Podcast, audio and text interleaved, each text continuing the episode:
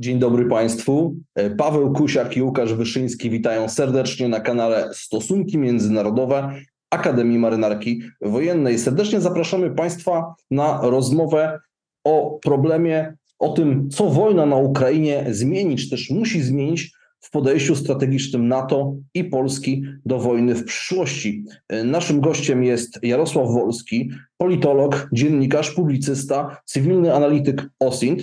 No i co szczególnie miło mi teraz podkreślić, nauczyciel akademicki, który od nowego roku akademickiego będzie miał zajęcia ze studentami cywilnymi w kierunku stosunki międzynarodowe Akademii Marynarki Wojennej. Właśnie no, przy tym kierunku powstaje nasz kanał. Jarku, co byś powiedział ludziom, którzy no, może czekają na zajęcia z tobą, którzy właśnie wybierają studia? Myślę, że warto. Warto. Kierunki humanistyczne mają to do siebie, że poszerzają horyzonty, pozwalają się zorientować w czasu, czasie, miejscu i przestrzeni, czyli pozwalają e, pogłębić wiedzę w jakimś kierunku, w którym jesteśmy zainteresowani albo w którym chcemy zdobywać tą wiedzę. E, natomiast ja myślę, że warto zawsze ze studiów wyciskać maksimum tego, co nam oferują wykładowcy, nauczyciele, czyli nie zamykać się w tym takim minimum minimorum, tylko pogłębiać swoją wiedzę ponad to, co jest jakąś taką podstawą programową, e, czyli nie podchodzić do studiów na zasadzie mm, zdać i zapomnieć o przedmiocie, tylko zainteresować się tym, co ktoś tam proponuje, tak, intelektualnie.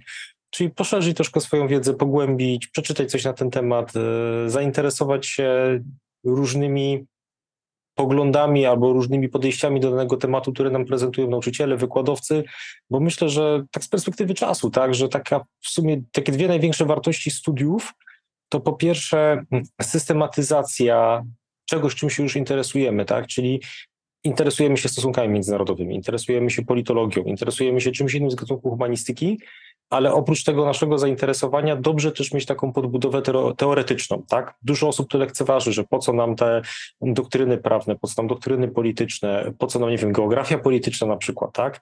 Natomiast e, ja uważam, że bardzo dobrze jest oprócz tych naszych zainteresowań, czytania książek, oglądania, słuchania podcastów, oglądania różnych ciekawych kanałów, dobrze mieć jakąś taką podbudowę teoretyczną, czyli wiedzieć, e, o czym mówimy, tak? Albo wiedzieć, jakie były teorie na przedstawianie czegoś, bo to jest ta część studiów, która często dla studentów jest takim dopustem Bożym, tak? Czyli ojej, czemu ja się uczę doktryn politycznych i prawnych?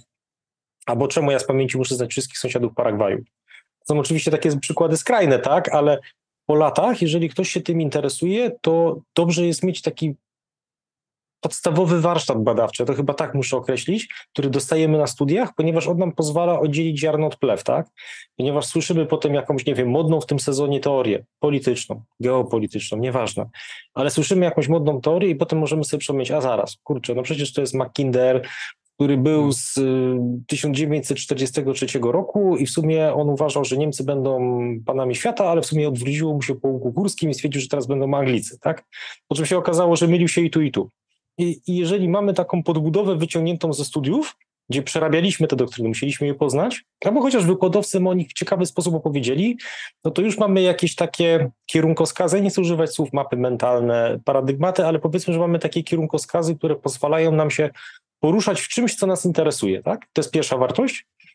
No druga wartość jest taka, że czasami e, nauczyciele i wykładowcy są nas w stanie skierować na tory, o których byśmy nie pomyśleli, tak? Czyli interesujemy się tym, no a na przykład ktoś nam zada jakąś lekturę do przeczytania, ta lektura może być fajna, albo ktoś nam odpowie, że oprócz teorii takiej, takiej i takiej, no to słuchajcie, była jeszcze teoria tak, tak? Czyli ktoś będzie omawiał na przykład, nie wiem, geopolityków i przerzuci tego Mahakana, przerzuci Sewerskiego, ale tam powie, słuchajcie, był jeszcze Cohen. I w sumie na Cohenie wzorował się Huntington, tak? Czyli jak przeczytacie Cohena, to zobaczycie, dlaczego Huntington jako politolog miał takie, a nie inne wnioskowanie. I znowu to jest dla mnie duża wartość dodana studiów, ponieważ może się okazać, że mimo, że się tym interesujemy, nagle nas wykładowca czy nauczyciel ukierunkuje i pokaże, że jest coś jeszcze, coś więcej. No ale to mówię, to już studenci przyszli muszą się przekonać osobiście, tak? To, to, to jest kwestia, którą każdy po prostu musi sprawdzić sam, jeżeli zechce. Jasne, znaczy to e, w takim razie no, zachęcamy do tego, żeby odwiedzić naszą stronę, przejrzeć nasze programy. Oczywiście to, o czym Jarek mówi, programach też jest, ale staramy się również y, stawiać mocno na to, co dzieje się dzisiaj i także to, co może wydarzyć się w przyszłości, więc łączymy te nauki o polityce, nauki o, o stosunkach międzynarodowych i podejście teoretyczne i praktyczne. Rekrutacja trwa na studia pierwszego i drugiego stopnia w specjalności dyplomacja oraz geopolityka, ale żebyśmy nie przekształcili naszego dzisiejszego spotkania w rozmowie o tym, czym są studia, dlaczego są ważne, dla kogo są studia, przejdźmy do tego tematu, który wywołał dzisiaj Paweł.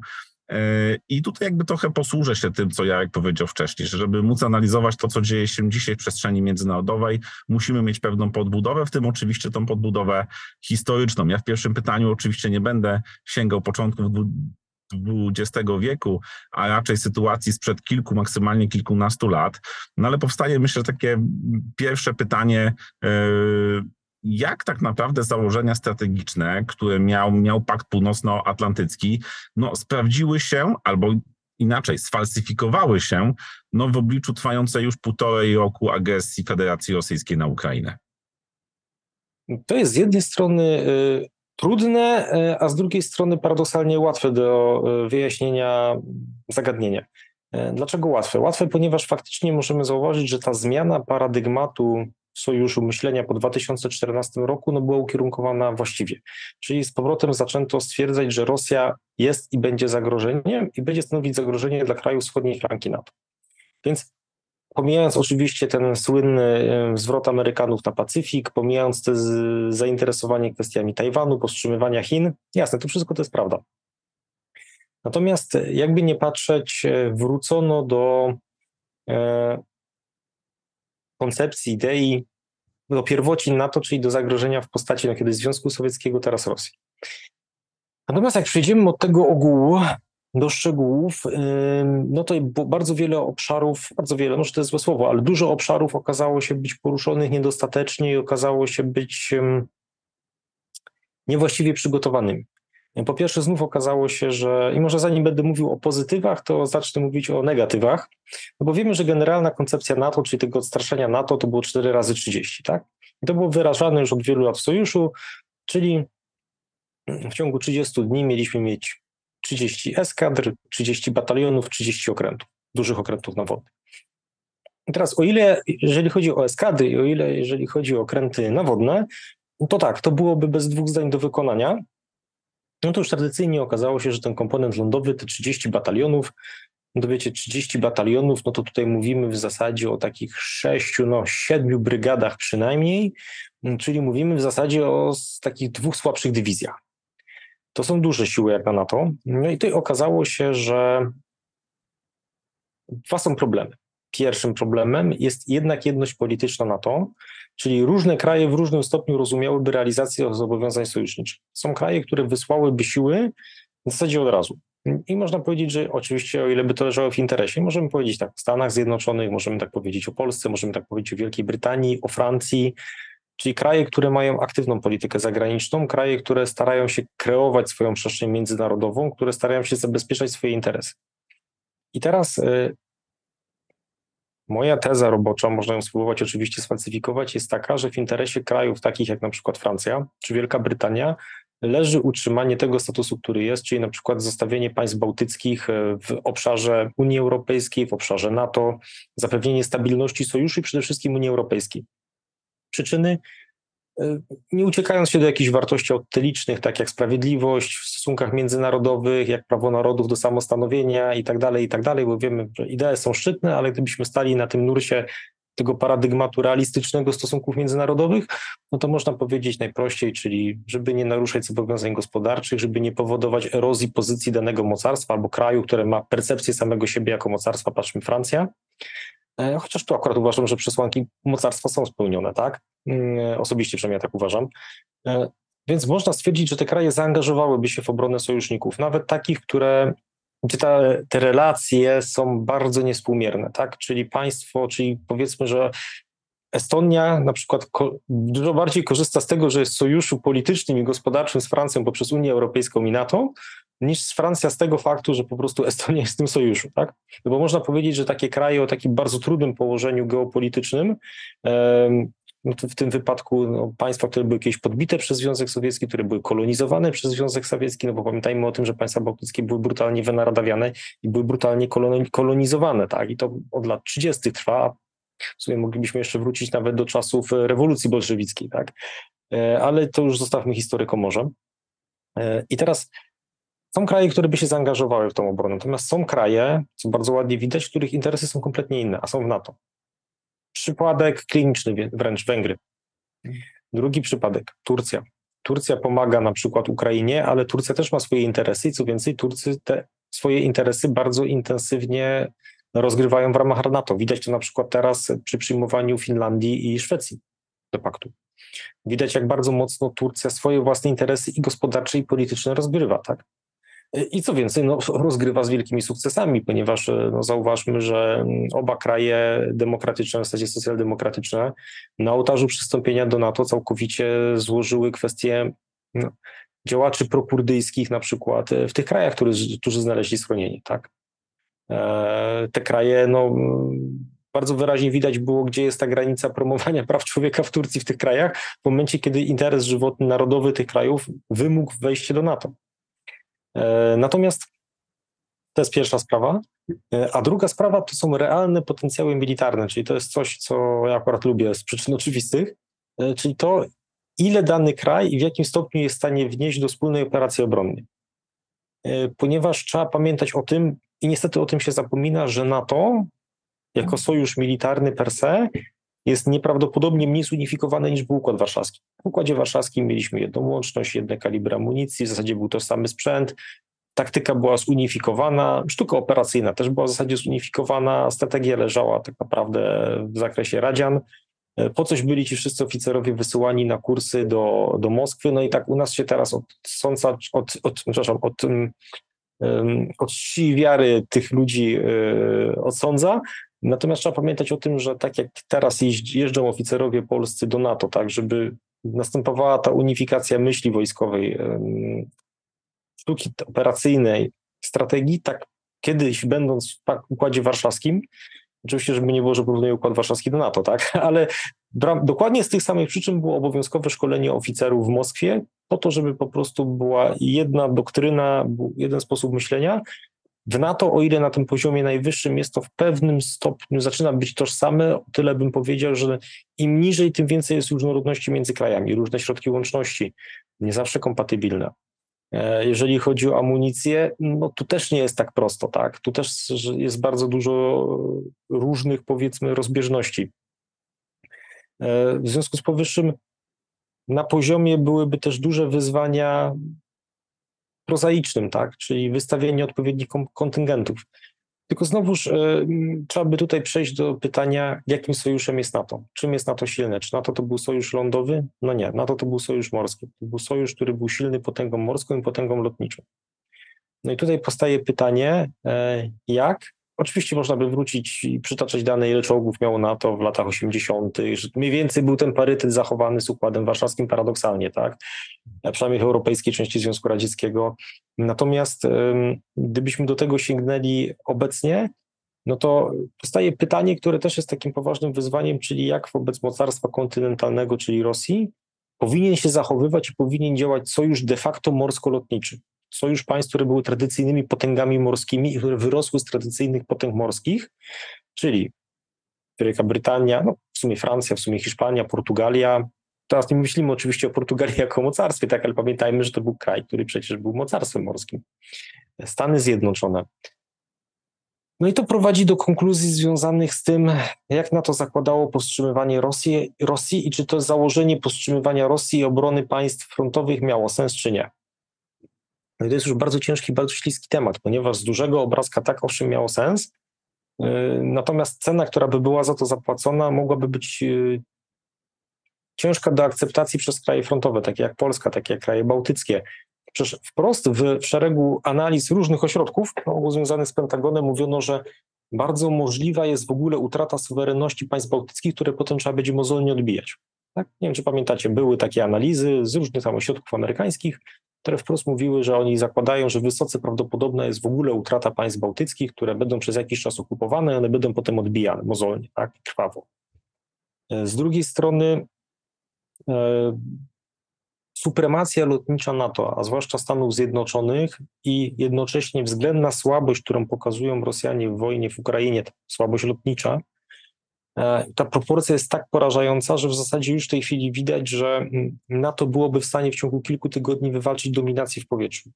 I to taką prawie bezwzględną bym powiedział. Za, to jest to coś, czego brakuje Ukrainie, tak? bo Ukraina dlatego potrzebuje tak wiele systemów artyleryjskich, mm, dlatego zużywa miliony sztuk amunicji artyleryjskiej, dlatego traci żołnierzy, bo nie ma dominacji w powietrzu, nie ma nie, nie jest w stanie wykorzystać tych, tych wszystkich dobrodziejstw, które niesie przewaga w powietrzu. E, ra- Rażenie za pomocą lotnictwa przeciwnika. Pamiętajmy, że czas wielkich fortyfikacji, czas twierdzy pierścieniowych, czas tych wszystkich festów frontów i tak dalej, zakończyło lotnictwo. A przede wszystkim broń precyzyjna, tak? Bo co z tego, że zbudujemy świetnie bun- bunkier, skoro w pewnym momencie dochodzimy do tego, że w ten bunkier można trafić precyzyjną pięciotonową bombą lotniczą i to w zasadzie zamyka temat, czy ten bunkier ma sens, czy nie. Tak, bo, bo, bo końcem tych wszystkich fr- frontów i twierdz to najpierw była artyleria wielkiej mocy, czyli 203 mm i więcej, używana do rozbijania fortyfikacji, no finalnie okazało się, że no, coś, co też poniekąd zakończyło erę pancerników, tak? Czyli samoloty lotnictwa torpedowego, samoloty nurkujące i nagle się okazało, że no, tutaj odpowiednia ilość kąśliwych mrówek jest w stanie nawet zabić najbardziej jadowitego węża. Tak? Ja bardzo nie lubię cytować mało, ale pozwolę sobie w tym wypadku sięgnąć do klasyków z czerwonej książeczki. E, Natomiast wiecie panowie, e, i w tym momencie e, no NATO mia, postawiając na domenę lotniczą i na domenę morską, no poniekąd ma rację, tak? Ponieważ NATO byłoby w stanie w zasadzie i lotniczo, i rakietowo cofnąć Rosjan gdzieś do okolic 45, może 50 roku. Pytanie jak szybko i pytanie jakim kosztem. Oczywiście w tle jest kwestia broni atomowej, ale to na razie zostawiam, tak? Tylko, że wyrąbanie tej obrony przeciwlotniczej rosyjskiej potężnej. Najsilniejsza obrona przeciwlotnicza na świecie, to trzeba otwarcie powiedzieć, ale Amerykanie od, od zawsze w zasadzie nie robią nic innego, tylko przygotowują się do pokonania tej obrony przeciwlotniczej. E, I teraz widać na przykład, jak Ukraińcy za pomocą nawet nie procenta, a promila możliwości, czyli pocisku Storm Shadow, które i tak znajdują następców, Maldów, czyli tych wabi odpalanych samolotów, które i tak już znajdują zastępców w Stanach Zjednoczonych, bo Ukraińcy dostają, nawet jeżeli dostają nowoczesny sprzęt, to dostają zwykle jego najstarsze wersje produkcyjne, które już są zastępowane w krajach NATO czymś nowszym. No przyczyna jest oczywista, tak jak teraz pocisk Storm Shadow spadł po prostu y, na skutek awarii albo zestrzelenia, Rosjanie zdobyli prawie nieuszkodzony pocisk, który rozbił się po prostu. No gdyby to były najnowsze wersje produkcyjne z najnowszą głowicą, elektroniką, oprogramowaniem, ze wszystkim, no to mogła to by być jakaś odczuwalna strata. A w tym momencie Rosjanie zdobywają coś, co dla nich jest i tak kosmiczną technologią, e, natomiast e, w krajach NATO to już jest sprzęt, który już jest w zasadzie dwudziestoletni, tak? On już jest wymieniany na nowsze generacje. I teraz NATO, ja tutaj nie mam większych wątpliwości, byłoby w stanie e, wygrać wojnę w powietrzu, byłoby w stanie zdusić obronę przeciwlotniczą rosyjską i zadawać potworne straty. I to jest, wrócę do tego, trochę mi się tutaj myśl rozjechała, czyli czas tych festów frontów, twierdz i tak dalej zakończyło lotnictwo. Gdyby Ukraińcy mieli dominację w powietrzu i gdyby Ukraińcy mieli lotnictwo, które byłoby w stanie wybombardować pozycje rosyjskie, te punkty oporu poszczególne, to zupełnie inaczej wyglądałaby ta ofensywa ukraińska, pomijając pola minowe, tak? Ale te pola minowe wtedy nie byłyby na przykład kryte przez śmigłowce szturmowe, przez przeciwpancerne pociski kierowane, artyleria byłaby zduszona. No, pamiętajmy, jak wyglądało pokonywanie umocnień, też takim trochę w stylu parauku górskiego podczas pustynnej burzy. Ile tygodni zajęło przecież koalicji wybombardowanie armii Saddama Husajna, no bo potem finalnie operacja to był już ostatni akord, tak? I wiecie, i w tym momencie zupełnie inaczej e, wyglądałaby ta operacja, więc ja jako facet, który bardzo lubi czołgi, uwielbia, tak, i, i sto ileś artykułów napisał na temat broni pancernej, artylerii, broni przeciwpancernej, ze smutkiem, znaczy ze smutkiem dla, dla czegoś, co jest moją pasją, dochodzę do konstatacji, że jednak ta kwestia domeny powietrznej i obrony przeciwlotniczej, gwiazdka oprócz tego logistyki jest najważniejsza, tak? Czyli znowu rozpoznanie, dowodzenie, zarządzanie polem walki, przewaga w powietrzu, obrona przeciwlotnicza. I teraz w NATO to widziano.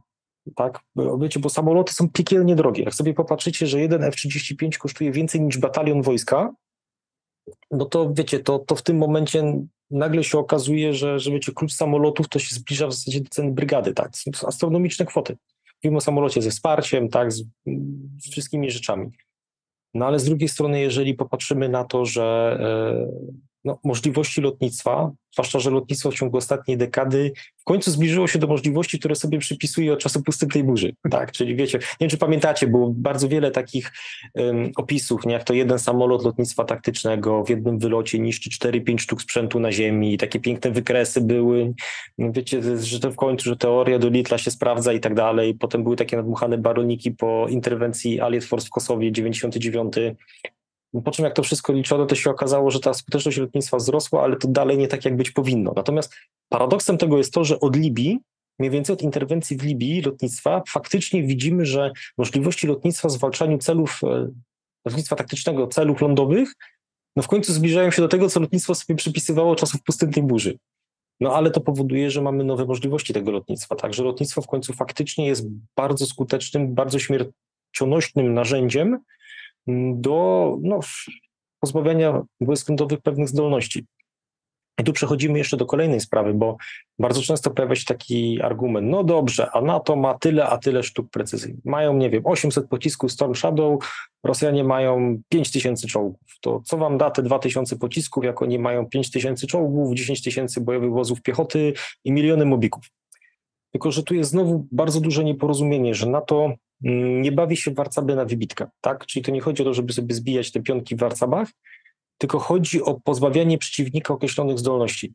Tu proszę mi wybaczyć trywializowanie, ale zabijanie żołnierzy na polu walki jest nieekonomiczne i nieefektywne.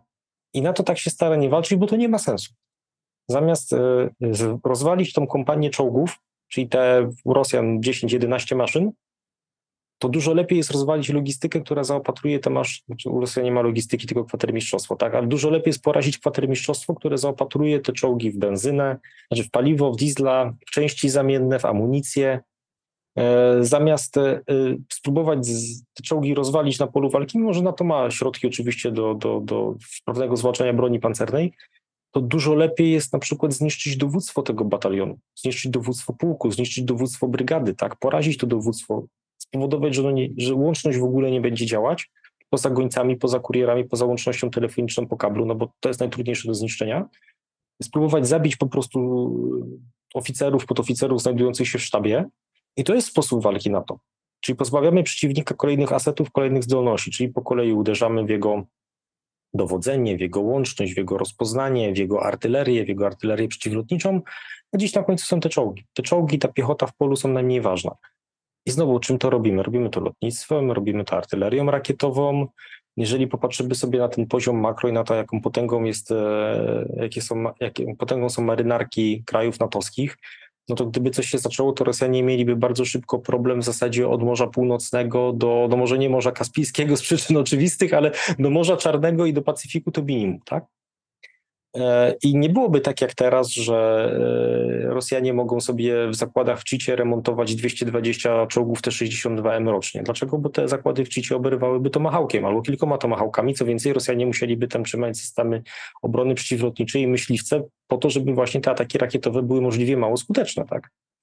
To Rosjanie w tej chwili nie produkowaliby sobie 200 czy 300 czołgów T-72 w wagonce, w, w standardach mobilizacyjnych, bo prawdopodobnie wagonka by była rozproszona, żeby z nich zniwelować skutki uderzeń lotniczo-rakietowych NATO, tak? Więc ta wojna by wyglądała troszeczkę inaczej i w mojej ocenie generalny kształt, generalna koncepcja tego, jak NATO planowałoby obronę tej naszej mm, wschodniej rubieży NATO, miałaby sens. Tylko tu jest gwiazdka, a nawet dwie. Pierwsza jest taka, że wspomniany czas, który zajęłoby na to wyrąbanie tej obrony powietrznej i przeciwlotniczej, bo to zajęłoby kilka tygodni nawet. I pytanie, jakie sukcesy wtedy by osiągnęli Rosjanie, jak ich potem wyrzucić z tych terenów, które by zajęli, to jest pierwszy problem bardzo poważny, bo mogłoby się okazać, że mówilibyśmy o powstrzymaniu Rosjan gdzieś na przedpolach Warszawy, czyli na przykład potencjalnie jedna piąta kraju znalazłaby się pod okupacją, tak, albo mówilibyśmy o tym, że faktycznie Rosjanie zajęliby, nie wiem, na przykład trzy czwarte krajów bałtyckich, tak, jakoś potem trzeba ich wyrzucić, zawsze kontrofensywa, wyrzucenie przeciwnika z terenu, który zajmie, mhm. Jest drogie, jest kłopotliwe, tak, jest, jest problematyczne. E, no a druga sprawa jest taka, że mm, kwestia jedności politycznej i czy zostałaby utrzymana taka żelazna jedność polityczna NATO. Tak, no w przypadku Ukrainy zauważmy, że wykluwanie się, wykuwanie się tego mm, stanowiska NATO mimo różnych sprzeczności, tak, mimo takiej, a nie innej mm, optyki Niemiec, no jednak zajęło praktycznie rok. I tutaj, i tu są takie pytania, które są dość poważne, które się, się nasuwają. No właśnie, zbierając tak do kupy to wszystko, co powiedziałeś, bo to jest bardzo wiele, bardzo wiele bardzo ważnych wątków, ale jakby, czy możemy się w ogóle pokusić o odpowiedź na takie pytanie, do jakiej wojny y, albo y, co w swoich przygotowaniach do wojny zmieni NATO, wiem, że nie ma NATO to są państwa, które je tworzą, ale tak uprasz, powiedzmy tak upraszczająco NATO, y, pod wpływem doświadczeń Ukrainy, bo z jednej strony zauważyłeś, że w zasadzie no, um, Ukraina no, no, na, na, Ukrainie nie widzimy konfliktu, który toczyłby się pomiędzy państwami NATO a, a, a Rosją, bo zresztą wielu ekspertów na to zwraca uwagę. Mówiłeś o tym już kilka, tu kilka razy, że to brak przewagi lotniczej, no, inne różne typy uzbrojenia, nie, no, zupełnie, zupełnie inna specyfika obrony, obrony ukraińskiej, a z drugiej strony Rosja, która też do tego konfliktu w jakimś sensie była przygotowana, jakkolwiek to nazwijmy przygotowana. I to i może tak do, do, do uzupełniając jeszcze, no właśnie, czy do, do jakiej, no, co w swoich przygotowaniach do wojny zmieni NATO, no i, yy, no i sądzisz, że NATO będzie odchodziło od tych koncepcji, na których można powiedzieć wyrastaliśmy w ostatnich latach, czyli ta idea wojen ekspedycyjnych, walki z terroryzmem, małych małych specjalistycznych sił, które są gotowe szybko rozwiązywać konflikty w bardzo wielu miejscach na świecie. No jesteśmy tak de facto w przededniu szczytu NATO i pewnie gdzieś te kwestie też będą się, się ważyły, zresztą już na poprzednim szczycie w Madrycie. Pewne decyzje, które nie do końca może zostały na razie zrealizowane, ale kierunki pewne zostały, zostały wytyczone. Jak ty sądzisz, czy my wracamy do takiego zimnowojennego, o czym też już mówiłeś, podejścia do tematu i przygotowań do wielkiej, masowej wojny przemysłowej, czy to jednak jest, jest za szybko, to tak nie będzie wyglądało i, i w innym kierunku będziemy szli? Znaczy tak, tutaj zgadzam się całkowicie z tym, co powiedziałeś, czyli że wojna na Ukrainie jest swego rodzaju wynaturzeniem. Ja wiem, że to zabrzmi dziwnie, ale tak, dla Rosjan to była na początku nie wojna, tylko operacja specjalna tak? Czyli Rosjanie faktycznie mieli nadzieję na rozerwanie Ukrainy na strzępy i od środka, i z zewnątrz, na to, że nastąpi zapadnięcie się, kolaps tego państwa ukraińskiego, więc oni nawet nie przygotowali się zgodnie ze własną strategią czy sztuką operacyjną do tej wojny. Między innymi dlatego ją przegrali. Tą pierwszą fazę bezdyskusyjnie Rosja przegrała. Eee, więc nie mieliśmy rozwinięcia mobilizacyjnego, nie mieliśmy wyraźnie wyodrębnionych rzutów strategicznych. No, Rosjanie byli do tej wojny de facto nieprzygotowani, no, a z drugiej strony jednak e, no, błyskawicznie doszli pod Kijów, tak, I, i to, że Ukraina się nie zawaliła na skutek tych uderzeń, nie załamała jako państwo, no to świadczy tylko o tym, że na Ukrainie stworzyło się społeczeństwo obywatelskie, że te elity polityczne ukraińskie finalnie okazały się być dojrzałe i walczyły o swój kraj, no i przede wszystkim wysokie morale żołnierzy, tak, którzy wiedzieli po prostu o co walczą.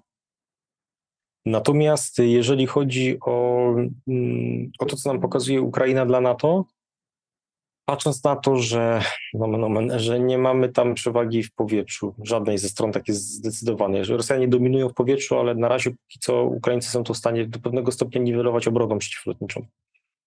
E, generalnie to nie będzie taki konflikt. I y, moim zdaniem poważnym błędem, a właśnie inaczej, pierwszym wnioskiem z Ukrainy powinno być nie wyciąganie za daleko idących wniosków z konfliktu y, na Ukrainie dla krajów NATO, ale są pewne obszary, które będą na pewno bardzo mocno analizowane i będą na pewno, no może powiem, że nawet polem inspiracji dla, dla wojskowych NATO. Obrona przeciwlotnicza ukraińska, jedna z druga najsilniejsza w Europie prorosyjskiej. To na ile ta obrona przeciwlotnicza, mimo pewnych problemów z, z integracją, z łącznością, jest w stanie odpierać ataki, naprawdę masowe ataki lotniczo-rakietowe, po tym po dostarczeniu systemów zachodnich, implementacja tych systemów zachodnich, no coś, co przejdzie do, do, do historii konfliktów zbrojnych, czyli te pojedynki Kinżały versus Patrioty. No tak, bo to, bo, bo to był tak naprawdę moment, w którym po raz pierwszy przetestowano obronę przeciwlotniczą, przeciwrakietową przeciwko naprawdę wymagającemu przeciwnikowi, czyli ta słynna próba porażenia tej baterii Patriota w Kijowie, tak? to, to, to dwukrotna. Więc to będzie bardzo mocno obserwowane. Na pewno będzie bardzo mocno obserwowane użycie dronów i walki radioelektronicznej. To, co się dzieje obecnie w tej domenie walki radioelektronicznej i to, co pokazują Rosjanie, to jest bardzo dalekie od tego, jakie jest u nas takie, wiecie, obiegowe przekonanie, nie, że głupi Rosjanie kradną pralki, kradną lodówki, nic nie potrafią, nie wiem, dzwonią do siebie telefonem na korbkę. No tymczasem e, obecnie na Zaporożu mm, Rosjanie wyeliminowali 95% dronów. Owszem, wąskim odcinku, bo od Zaporoża do mniej więcej Nowosilewki Wielkiej, tak, czyli mówimy o tam 200 kilometrach, gdzie zdołali nasycić faktycznie e, mniej więcej front bardzo dużą ilością zestawów zagłuszeń, No a słuchajcie, efekt jest tego taki, że te wszystkie cywilne drony, którymi się jeszcze do niedawna wszyscy eksperci zachwycali, tak, że leci Mavic, cywilny dron z granatem, zrzuca, nie mamy żołnierzy, nagle się okazało, że 95% tych dronów nie lata. Te pozostałe 5% wynika z tego, że Rosjanie zostawili te pasma, na których latają ich własne lancety i orlany.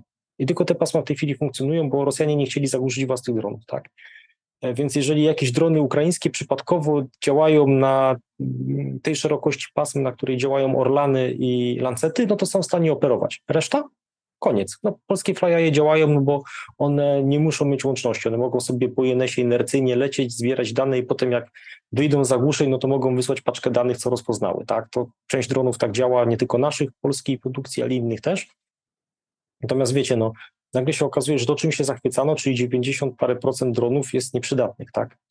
E, No i teraz trwa wyrąbywanie artylerią ukraińską tych stacji WRE, czyli chodzi o to, żeby te stacje zagłuszeń, które też zmieniają dyslokację kilka razy na dobę, te są maskowane, czasami mają stacje pozornych zagłuszeń, no i teraz chodzi o to, żeby specjalsi ukraińscy i e, i, e, mm, i artyleria po prostu zniszczyły zagłuszenia. Tak? I to dla NATO też będzie taka bardzo ważna lekcja, ponieważ NATO się w dużej mierze opierało na lotniczych stacjach, na lotniczych zdolnościach do zagłuszania przeciwnika.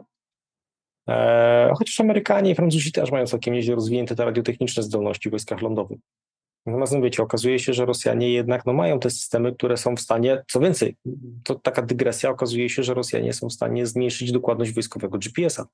I przez kupę lat udowadniało bardzo wiele osób, że to jest niemożliwe, że ten wojskowy GPS kodowany, to nie, że to jest, tego się nie da zagłuszyć, to jest niezagłuszalne. Już były takie sygnały po moście antonowskim, że coś może być na rzecz, tak?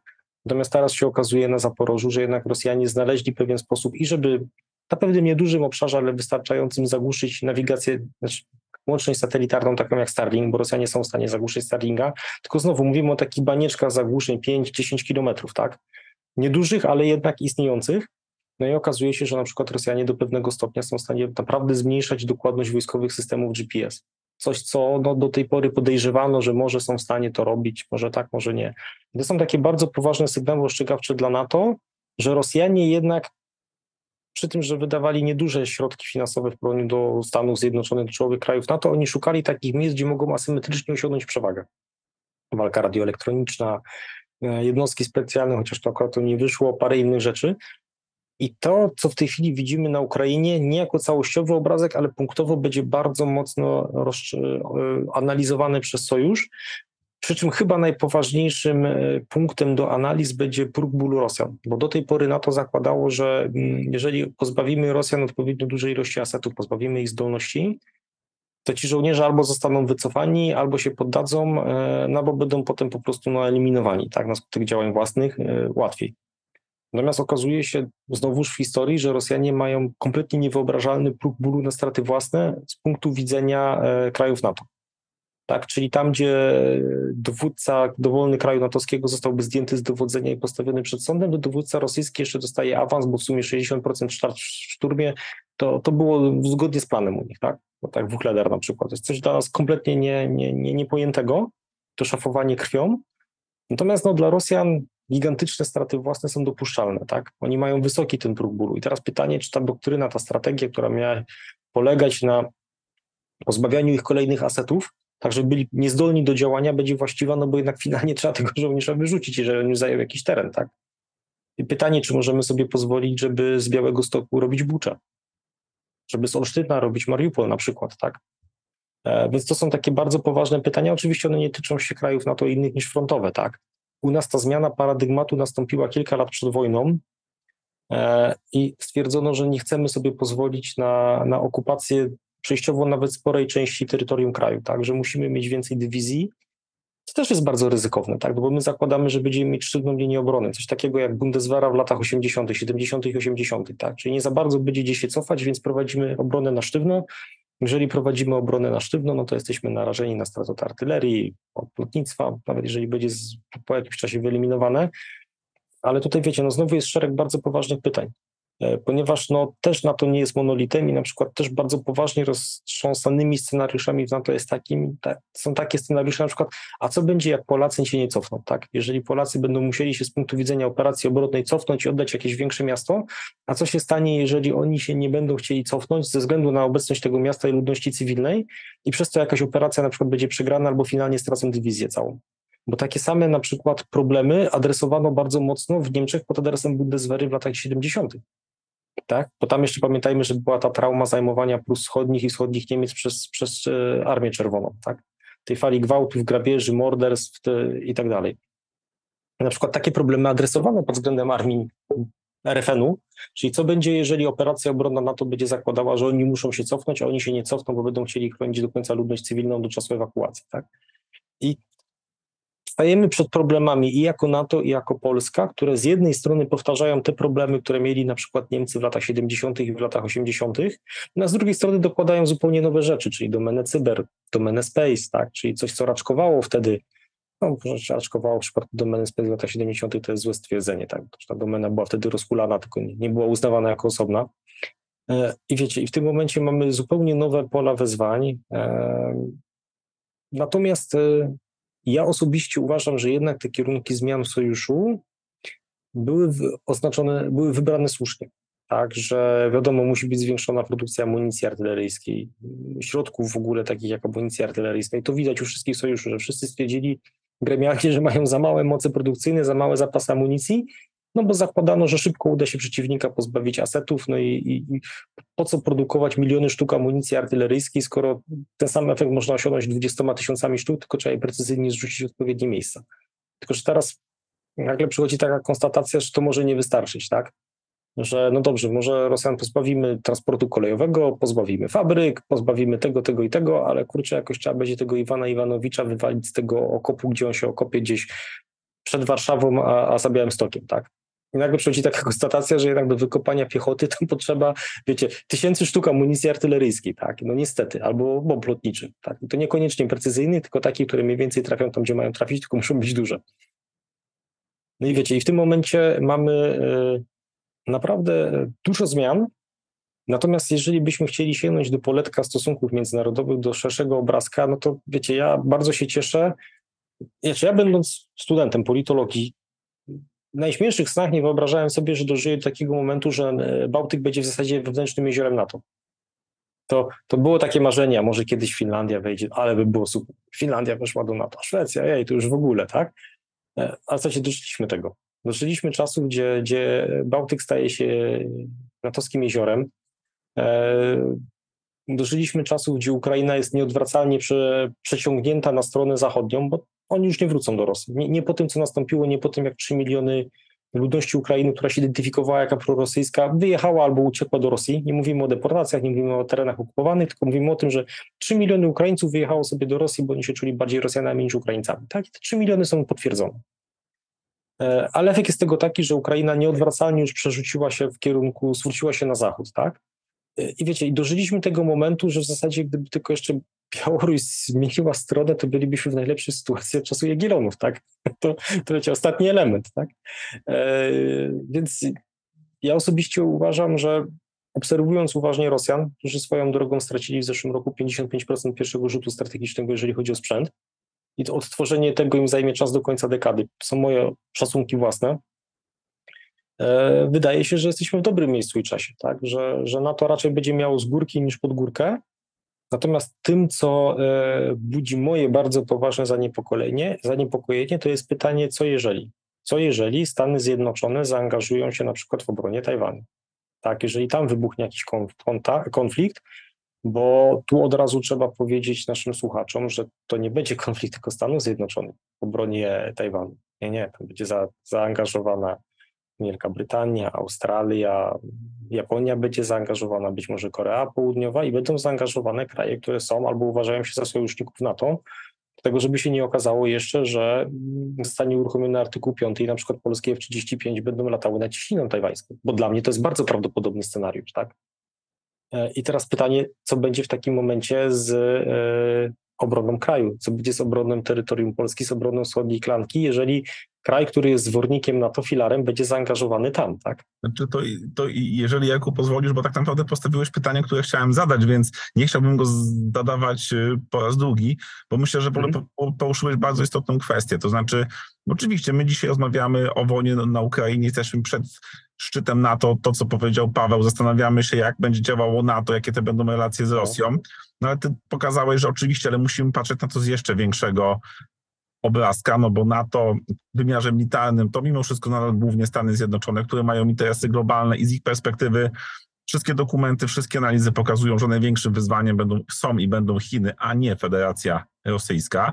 A my jesteśmy tu, gdzie jesteśmy, nie możemy zmienić naszego miejsca i o ile ta architektura rzeczywiście e, wygląda na to, że idzie w kierunku dla nas, który jest pożądany, no to w Twoich wypowiedziach przewijało się kilkukrotnie. Jedność polityczna państw NATO w obliczu pewnych wyzwań. E, Zmiana myślenia o sposobie reakcji na potencjalną destabilizację państw flanki wschodniej. No i tutaj przechodzimy do sprawy polskiej, to znaczy wszyscy obserwujemy, że w Polsce zachodzą zmiany, jeżeli chodzi o myślenie o polityce obronnej, jeżeli chodzi o wyposażenie sił zbrojnych, no bo wydaje się, że pewnie musimy być gotowi i do pewnych działań samodzielnych, i do działania soj- sojuszniczego, no pewnie też nie uciekniemy od tego, że ze względu na to, jaką politykę prowadzimy, jaką komunikujemy, stajemy się też swego rodzaju liderem w tej, w tej części Europy, a więc musimy myśleć też o tym, co potencjalnie może wydarzyć się u naszych sąsiadów. I z Twojego oglądu, mm, jakie są te najpilniejsze, mm, nazwijmy to, potrzeby, jeżeli chodzi o modernizację, czy też sposób myślenia naszych sił zbrojnych? I, i jakich zdolności potrzebujemy na dzisiaj albo nawet na wczoraj, E, a gdzie no, w kontekście tego, o czym ty mówiłeś, możemy sobie pozwolić na pewien margines czasu, że oczywiście powinniśmy do tego dążyć, ale mamy trochę dłuższą perspektywę, żeby do pewnych zdolności, pewnych możliwości dojść, no żeby wykorzystać to środowisko bezpieczeństwa zgodnie z naszymi interesami. Wiesz, no, po pierwsze, to zacząć używać mózgu na, na każdym szczeblu sił zbrojnych. Ponieważ mamy na przykład bardzo ogarniętą kadrę generalską. Jeżeli z tymi ludźmi się porozmawia, z generałami, to widać, że to są prawdziwi eksperci i fachowcy. Tak? Że to są ludzie, którzy mają szerokie horyzonty, naprawdę są świetnie obeznani w swoim fachu i to, i to mówimy o tym poziomie, już mówmy powiedzmy warszawskim. Tak? Świetni fachowcy. E, naprawdę ja często rozmawiam z wojskowymi, ja na przykład nie spotkałem e, nie niezwykłego dowódcy batalionu czy dowódcy brygady. Za każdym razem, jak rozmawiam z jakimś pułkownikiem, to na przykład to widzę, że to jest prawdziwy ekspert w swoim rzemiośle, tak? To są ludzie wcale nie zamknięci, bo to jest taki, wiecie, taki stereotyp pokutuje, że wojskowy to jest ograniczony, zamknięty. Nie, to są ludzie o szerokich horyzontach, to są ludzie, którzy świetnie się znają na swoim rzemiośle. I to, i to bardzo, jak się z nimi porozmawia, to, to bardzo szybko człowiek odzyskuje e, te poczucie, gdzie on jest ze swoją wiedzą w stosunku do wiedzy naprawdę ekspertów, którzy byli wykształceni na uczelniach polskich, na uczelniach natowskich, którzy dowodzą brygadą na przykład e, i oni mają jakąś wiedzę. No a potem na przykład e, człowiek widzi, że żołnierzom nie wydaje się celowników do karabinów grot, które były zaprojektowane z użyciem celowników, tak? Albo na przykład żołnierzom nie wydaje się stas taktyczny, czyli opasek uciskowych, mimo że powinni mieć przy sobie. I w pewnym momencie rozjeżdża się zupełnie e, wyszkolenie kadry dowódczej, przynajmniej już sporej części, zapał części żołnierzy, nie mówimy o wszystkich, ja bardzo nie lubię generalizować, tak, ale zapał żołnierzy, chęć do szkolenia, zwłaszcza młodych żołnierzy, do inwestowania w samych siebie. I gdzieś pomiędzy to gubimy, tak, i to jest dla mnie coś bardzo niedobrego, bo ja uważam, że już jesteśmy w takim miejscu, że mamy kadrę mm, oficerów starszych generalnie, którymi możemy się szczycić w NATO. Oczywiście zaraz ktoś mi może pokazać przykład X, Y, który nie wiem, tam awansował, bo znał tego czy innego polityka, tak? Ktoś mi może pokazać przykład X, Y, który przestał być dowódcą jakiejś jednostki, bo była korupcja. Jasne, czarnowcy znajdą się wszędzie, ale generalna tendencja jest taka, że naprawdę mamy już po tych 20 latach w NATO oficerów mamy i żołnierzy takich, właśnie przede wszystkim oficerów starszych, za których nie, możemy, nie musimy się wstydzić, tak? To już, jest, to już jest naprawdę solidny poziom natowski i jeżeli z tymi osobami się porozmawia, pogada, to widać. Naprawdę to widać. Natomiast gdzieś to się jeszcze rozjeżdża w tym tyglu wojskowym, tak? Bo wojsko jest odbiciem społeczeństwa. To tak było, jest i będzie. I tam będziemy mieli tylu samo fajnych i wybitnych ludzi, co w, w cywilnym funkcjonowaniu państwa i tyle samo dobrych i złych, tak? Natomiast dobrze by było, gdyby jednak te obszary problematyczne były minimalizowane i żeby te obszary takie trudne nie wpływały na całość. I to jest taka moja pierwsza myśl. Natomiast druga moja myśl jest taka, że wiecie, to zabrzmi źle albo niepopularnie, bo generalnie jako Polacy lubimy sobie narzekać. Nie? Ta trawa u sąsiada jest zawsze bardziej zielona, nie wiem, sąsiad ma zawsze fajniejszego grilla, nie wiem, lepszy ogródek, ładniejszy płotek, fajniejsze auto i w ogóle, nie? E, Ale wiecie, jeżeli popatrzymy na te e, zmiany w siłach zbrojnych RP, które były, nieważne, czy to był przypadek wynikający z takiej retoryki w walce politycznej, e, czy to była faktycznie jakiś obszar analiz i planowania, czy przyszli Amerykanie w tym 2019 wzięli nas za rączkę i słuchajcie, Polacy, ogarnijcie się, zróbcie ze sobą coś, a zróbcie najlepiej tak i tak, to będzie ok, nie? Ja, ja w to nie wnikam. Natomiast moim zdaniem koncepcja jednak sił ciężkich, czyli pancerno zmechanizowanych, budowy kolejnych dywizji, żeby było jasne, ja uważam, że sześć dywizji jest niewykonalne. Ale faktycznie budowa czwartej dywizji, próba postawienia piątej dywizji, jakkolwiek była na finalnie wyszła, szóstą nie wierzę, to mówię od razu, e, ale z przyczyn po prostu demograficznych, chyba że się od, mm, odwiesi zasadniczą służbę wojskową, ale pierwsza opcja polityczna, która to zrobi, to przecznie kolejne wybory i będzie przeżynać wszystkie kolejne, więc podejrzewam, że to nie wróci. E, Natomiast e, wiecie, no ten generalny obrazek został dobrze, e, dobrze wybrany kierunek e, zakupy w lotnictwie. Dalej za małe. Lotnictwo jest piekielnie drogie, ale jednak lotnictwo powinno mieć więcej maszyn, tak? E, obrona przeciwlotnicza, obrona przeciwrakietowa, te wielkie programy obrony przeciwlotniczej i przeciwrakietowej kupowane, no one są realizowane konsekwentnie, tak? I, i to był strzał w dziesiątkę, co pokazuje Ukraina. E, Systemy artyleryjskie, systemy rakietowe, wiecie, to nie jest tak, że my nagle, nie wiem, ktoś wstał, pan minister Błaszczak obudził się, a kupujemy sobie Heimarsy 500 sztuk, bo to będzie fajnie wyglądać e, przed wyborami. No nie.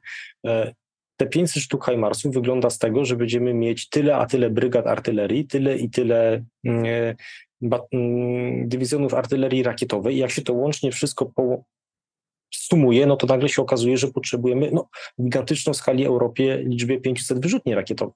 Ale to nie jest, wiecie, jakiś wymysł polityczny, bo takie zarzuty się też pojawiają, tak? Nie, to wynika z pewnego planowania. Jeżeli potrzebujemy docelowo sześciu dywizji, mówię, w tą szóstą nie wierzę, ale jeżeli potrzebujemy sześciu dywizji, gdzie będziemy mieć już nie pułki, bo pułki zmieniają się na brygady artylerii, tylko sześć brygad artylerii, gdzie każda z tych dywizji ma mieć cztery brygady i każda brygada ma mieć dywizjon artylerii rakietowej i dywizjon artylerii samobieżnej, gdzie przychodzimy jeszcze do tego, że będą chyba dwa albo trzy brygady odwodu naczelnego dowództwa artylerii rakietowej, no to nagle się okazuje, że my kurczę faktycznie 500 Heimarsów potrzebujemy, czy czumu, whatever, tak? Że potrzebujemy tyle, a tyle mm, systemów artyleryjskich. Więc no w końcu po latach te jakiś określony kształt mm, sił zbrojnych, do którego dążymy, wypełniamy zakupami sprzętu. To mnie cieszy. A cieszyłoby mnie jeszcze bardziej, gdyby w końcu ktoś w Monie mm, wziął to na klatę i powiedział społeczeństwu, drogie społeczeństwo, drogi podatniku, no potrzebujemy tylu i tylu dywizji, no bo wynika z naszych analiz, że przy trzech dywizjach to będzie w razie czego jedna trzecia kraju okupowana, a w sumie to byśmy tego nie chcieli, tak? Więc potrzebujemy pięciu albo sześciu dywizji. No niestety to będzie wymuszało wydawanie tyle i tyle PKB, co spowoduje, że będzie mniej dróg, nie będzie żłobków, przedszkoli, ale w sumie lepiej mieć e, mniej usług czy gorszą ich jakość, niż mieć Bucze, Mariupole, Irpienie i tak dalej. No niestety graniczymy z krajem, z jakim graniczymy, więc musimy się przygotować, tak? Musimy mieć obronę przeciwlotniczą po to, żeby w razie wojny, żebyście mieli, drodzy ludzie, prąd w domach, żebyście mieli e, ciepło w mieszkaniach, jak będzie zima, żebyście mieli jedzenie dojeżdżające do, do waszych sklepików osiedlowych, supermarketów i tak dalej. I dlatego potrzebujemy sił zbrojnych, które będą miały tyle i tyle dywizji, brygad, sprzętu. Tylko no, u nas opracowano pewien plan, w moim odczuciu słuszny, tylko jego się nie komunikuje po prostu obywatelom, tak? Z różnych przyczyn, pewnie obawiając się, że to będzie pole wiecznej nawalanki przedwyborczej, jak to u nas, tak? E, Ale nie komunikuje się. Moim zdaniem to jest złe, tak? Że ta komunikacja na linii e, państwo-obywatel zawodzi, bo w demokracjach zachodnioeuropejskich mówi się otwarcie o pewnych rzeczach, tak? Że struktura sił zbrojnych będzie taka, że potrzebujemy tyle i tyle sprzętu, za tyle i tyle pieniędzy, że mamy teraz takie mocne strony, takie silne strony, oczywiście ogólnikowo, tu nie chodzi o to, żeby mówić, że nie wiem, brakuje nam takiej a takiej amunicji co do sztuki, tak? Ale na przykład musimy kupić to i to. Y, I dlatego, jeżeli popatrzymy sobie na te zmiany, które u nas następują, moim zdaniem one były słusznie robione. Ja jeszcze 7 lat temu, 5 lat temu bardzo mocno kontestowałem powstanie Wojsk Obrony Terytorialnej, no bo one były tworzone jednak z wyrywaniem oficerów z wojsk lądowych, kadry, tak? Bardzo dużo kadry wojsk lądowych i instruktorskich poszło do WOT-u, no i no nie ma się co oszukiwać, był problem w wojskach lądowych przez to, że tych instruktorów dużo ubyło i żołnierzy, tak? Specjalistów. No ale z perspektywy granicy, wydarzeń na granicy, e, z perspektywy tego, co się działo, to okazuje się, że WOT jednak był strzałem w dziesiątkę. Mimo, że na ten pomysł osobiście, to nie boję się przyznać, bardzo mocno kontestowałem jeszcze 5 lat temu. uważając, że to jest ze szkodą dla, dla wojsk lądowych, ale okazało się, że z punktu całego systemu odporności państwa i generalnie całych sił zbrojnych RP, no to był strzał w dziesiątkę, przynajmniej w moim odczuciu. Teraz mamy tworzenie komponentu ochrony pogranicznej. Tak, nieważne, czy to będzie 5 batalionów, czy 7 batalionów, jednak mówimy o stworzeniu wydzielonego komponentu w oparciu o WOD, między innymi, który będzie służył tylko i wyłącznie zabezpieczeniu granicy z Rosją i z Białorusią. No i teraz znowu e, okazuje się, że w świetle takiej hybrydy rosyjskiej, bo Rosjanie będą zawsze instynktownie tej hybrydy uciekać, do eskalowania działań transgranicznych, czy za pomocą, mm, wiecie, ludzi, którzy chcą uciec do lepszego świata i są po prostu cynicznie, brutalnie wykorzystywani i potem stają się nielegalnymi imigrantami, ale to są, to są biedni ludzie, którzy po prostu byli wykorzystani, bo nie chcieli żyć w lepszym świecie, po prostu, tak? E, tak jak Polacy chcieli żyć w latach 80. na Zachodzie, a niekoniecznie w Polsce i emigrowali te za, na wszystkie możliwe sposoby na Zachód, tak?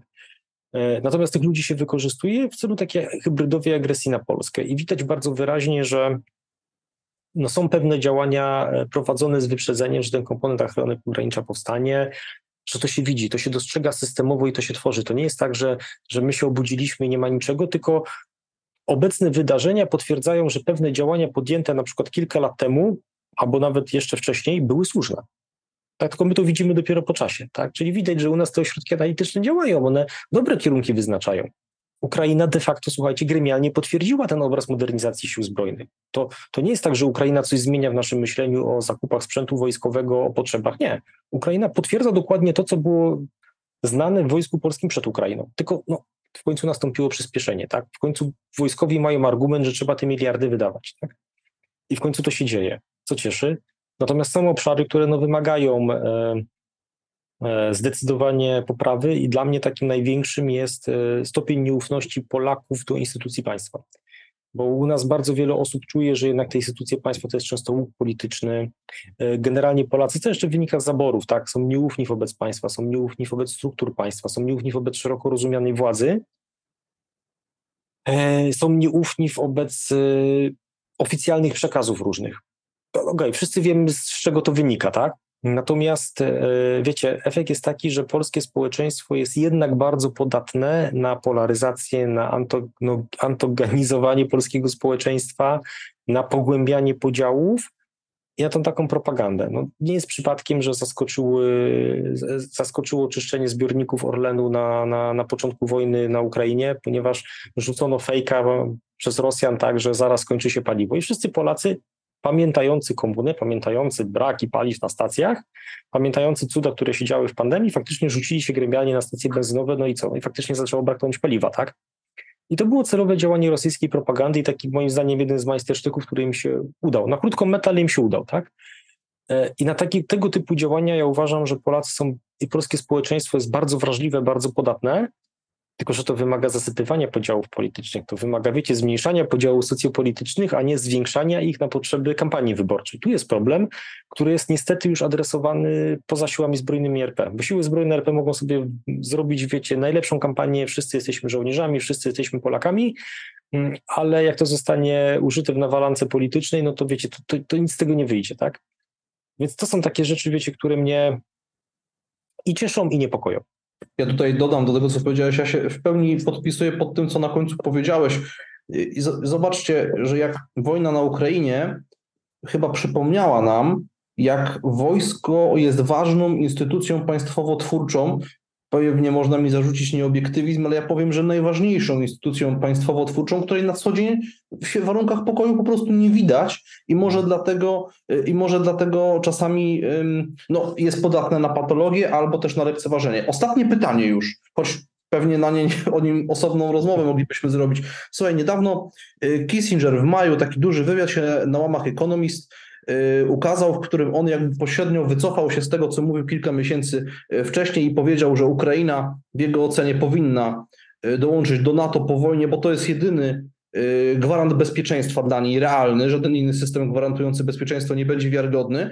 I, i to określił mianem takiego pierwszego przeskoku Y, myślowego, ale też powiedział o drugim przeskoku, który pewnie y, wielu Pola, no, dla wielu nas jest y, taki obrazobuczy, no bo powiedział, że, że Europa, Zachód musi sobie wyobrazić architekturę bezpieczeństwa z Rosją po wojnie. I teraz pytanie do ciebie takie, czy ty sobie, jak ty sobie wyobrażasz, no wojna się kiedyś skończy, w tej chwili tego końca nie widzimy, bo, bo to mm, myślę, że, mm, że trudno, że, że w tej perspektywie y, do końca kadencji Bidena, mm, potem zobaczymy, ale ciężko sobie wyobrazić, choć oczywiście są, może się okaże, że kompletnie się mylę, mam nadzieję, że kompletnie się mylę i to się, i, i to się ta tragedia się skończy, ale y, czy ty w tej chwili, patrząc z tego miejsca, gdzie jesteśmy, będąc świadomi tego, że nie mamy dostępu do wielu informacji, to sobie jak sobie wyobrażasz Rosję y, po wojnie? To znaczy, y, czy co się, musia, co się musi stać w ogóle, żebyśmy mogli z Rosją na nowo y, zbudować porządek w tej części? No bo też nie, mam, nie mamy, nie miejmy złudzeń, Rosja nie zniknie, tak, jako, jako naród, jako, jako, jako kultura, jako, jako część, część no, Eurazji. Ach, poruszyłeś e, kilka bardzo ciężkich kwestii, tak trudnych. To faktycznie można by z tego nagrać w ogóle osobną audycję. E, Natomiast e, wiesz, ja zawsze patrzę przez wszystkie rzeczy e, polocentrycznie, czyli przez pryzmat Polski. I czy Ukraina w NATO polepszyłaby polską sytuację geopolityczną? Tak, o ile my nie będziemy pierwszym, który będzie musiał lecieć z pomocą. tak? Czyli jeżeli okazałoby się, że w razie czego gwarantem Ukrainy byłyby solidarnie różne kraje, albo najlepiej, gdyby się okazało, że na Ukrainie po prostu stacjonuje Eurokorpus, czyli na stałe stacjonuje, nie wiem, dwie brygady polskie, brygada niemiecka, brygada francuska, brygada brytyjska, dwie brygady amerykańskie. I to są siły, które by stały non-stop tylko i wyłącznie po to, żeby w razie czego Rosjanie no, wiedzieli, że muszą ryzykować wojnę z całym NATO. No to tak, to Ukraina w NATO miała, miałaby duży sens jako zdecydowane polepszenie bezpieczeństwa Polski, ponieważ znowuż krytyczna staje się kwestia Białorusi, statusu Białorusi, no ale byłoby to światełko w tunelu, że możemy być krajem, nie być krajem frontowym, albo inaczej być możliwie mało krajem frontowym, tak? Więc to jest pierwsza sprawa. Eee, ja bym tutaj w ogóle był bardzo ostrożny z machaniem szapelką i krzyczeniem, że my zaraz powinniśmy lecieć jako pierwsi na pomoc Ukrainie i tak, Ukrainę w NATO najlepiej jutro i gwarancję bezpieczeństwa tak najlepiej od razu, my najpierw, reszta potem. Nie, to, to tutaj byłbym bardzo ostrożny, tak? To, to, to też trzeba wiedzieć, jaki ma się potencjał globalnie jako kraj militarny i jakim, jak krytycznym i delikatnym momencie transformacji sił zbrojnych się znajduje dany kraj, żeby od razu krzyczeć, że możemy być gwarantem bezpieczeństwa dla, dla krajów naokoło. E, Natomiast to pewnie będzie niepopularne, to będzie pewnie e, wyciągane z kontekstu, ale zakończenie wojny zawsze jest e, w jakiś sposób na polu dyplomatycznym. Rozejm, zawieszenie broni, negocjacje pokojowe. E, Zawsze będziemy mieć e, mm, porozumienie polityczne, które prędzej czy później zakończy e, konflikt. Oczywiście no, w przypadku kraju takiego, który ma broń jądrową, ciężko mówić o bezwarunkowej kapitulacji, więc tu- trudno uwierzyć, żeby, nie wiem, Rosja podpisała bezwarunkową kapitulację, była deputynizowana przez 20 parę lat, podzielona, nie wiem, na kilka stref okupacyjnych i, i, i w ten sposób włączona w, z powrotem w grono krajów respektujących cywilizowane normy, zachody, zacho- normy zachodnie, tak? No, tak nie będzie. Natomiast z Rosją, no to trzeba będzie się dogadać, tak? To w jaki sposób trzeba będzie niestety budować te relacje. E, tylko nie chciałbym, żeby to było tak, jak robiono za czasów Obamy. Nie chciałbym po prostu, żeby ta, ta partycypacja w Rosji e, była ponad głowami krajów, które kiedyś były republikami związkowymi albo były e, no, pod sowieckim butem. Tak, tego bym nie chciał. E, Natomiast też nie mam żadnych złudzeń i prędzej czy później Rosja wróci za, na salony. Może niekoniecznie za czasów Putina, ale prawdopodobnie prędzej czy później ktoś zastąpi Putina i prędzej czy później ktoś będzie starał się zrobić reset z Rosją stosunków. Modne ostatnie słowo, modny ostatni termin, tak?